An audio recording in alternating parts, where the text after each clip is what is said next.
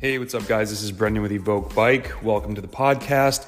Cramping. So, there can be a lot of things that are going on with cramps. Obviously, it's something that is can become very mysterious for some athletes. A lot of times it's a nutrition issue, not drinking enough, not enough sodium, electrolytes. But there's also something interesting that I learned through my injury with my QL when I was at this amazing PT at Rehab Etc. in Somerville, Tennessee. And FYI, they have a location in Nashville. I would highly recommend them. Um, hit me up if you need a recommendation. But what I was talking to this guy about was glute bridges. And I had said, Hey, I was talking to a buddy, and we had commented when we started doing glute bridges, our hamstring would like lock up. And so, does that mean that we have a weak hamstring? He's like, actually, no. That's what, that's like a, not an old wives' tale, but that's what some people say. That's actually when you have a weak glute. And what's happening because your hamstring's so much more able to be dominant in that exercise, the hamstring says, Hey, move over, glute. I'm going to do this work. And it does too much work. And that's why it cramps. And I was like, That's so interesting. So I actually did have a weak glute and it wasn't firing properly and doing the glute bridges where I was only activating my glute really helped me understand that when you hear people say like getting your muscles to fi- fire, getting the glute activation going, it finally really resonated with me. But this guy from, I think he's from South Africa, had mentioned on Strava he was having an issue with cramping couldn't figure it out. I gave him some uh, recommendations and then said, hey, email me. And I wanted to share this because he started cycling in 2018 and he started doing some road races. He can do group rides, is riding really well. When he does a race, though, um, let me see how, exactly how he said this. Uh, sorry, guys. Um, once I get into the race, I can hold on and I'm comfortable. But when those surges start happening and the attacks, I feel like this is when I burn my matches and out of nowhere I cramp, and that's my race.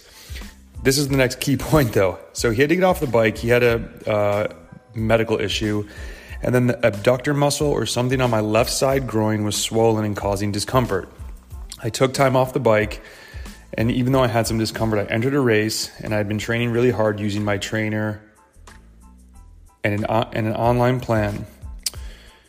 I trained really hard, but I cramped on my injured abductor muscle as well as my two teardrop muscles above my knee around the 60K mark.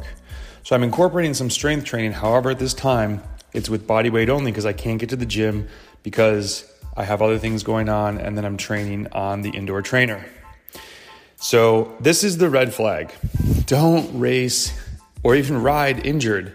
Um, you know, I, I always tell don't be sick and ride, don't be injured and ride. You're not going to get better riding. Riding breaks the body down. And I know it sucks. Like, I love riding a bike. When I, I was very lucky, the first thing I said to the PT was, Should I get off the bike? And he said, Getting off the bike's not going to It's not going to help you get better faster. Um, what you need to do is if you're going to ride a bike, don't let it get in the way of you doing your PT exercises and the strength exercises that I'm doing and the stretching.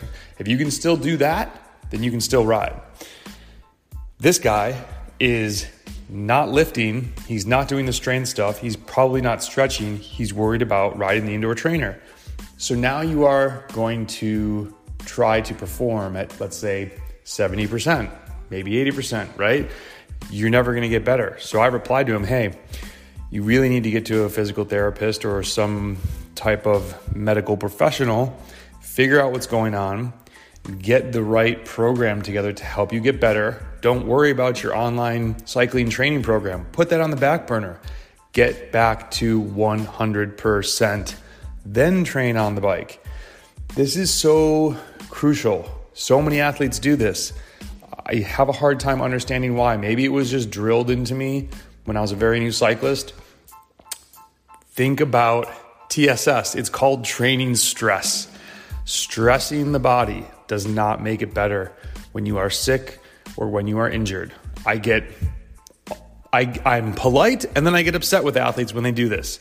Um, I have very intelligent athletes that do this sometimes. And it's like, guys, you need to stop riding. Otherwise, I have seen it time and time again. People go through this cycle, they're kind of injured or they're kind of sick for like two weeks. Whereas the athlete that's like, okay, I'm gonna get off the bike, they get off the bike, they rest, they recover, they sleep more. Two days later, they're back to 100%. Do you, would you rather miss two days, which will not affect you in the grand scheme of things, or do you wanna have a mediocre two weeks? Two weeks is a long time. And you're really riding a slippery slope then because then it can turn into something worse. So let me get off my soapbox. Don't ride injured. Don't be sick and ride. This athlete from, needs to start working on the strength game and then come back and crush the bike. Good luck with your training, everybody. Hit us up with questions and tell a friend about the podcast. And we would love a review. Five stars would be so uh, welcomed and appreciated. See you guys.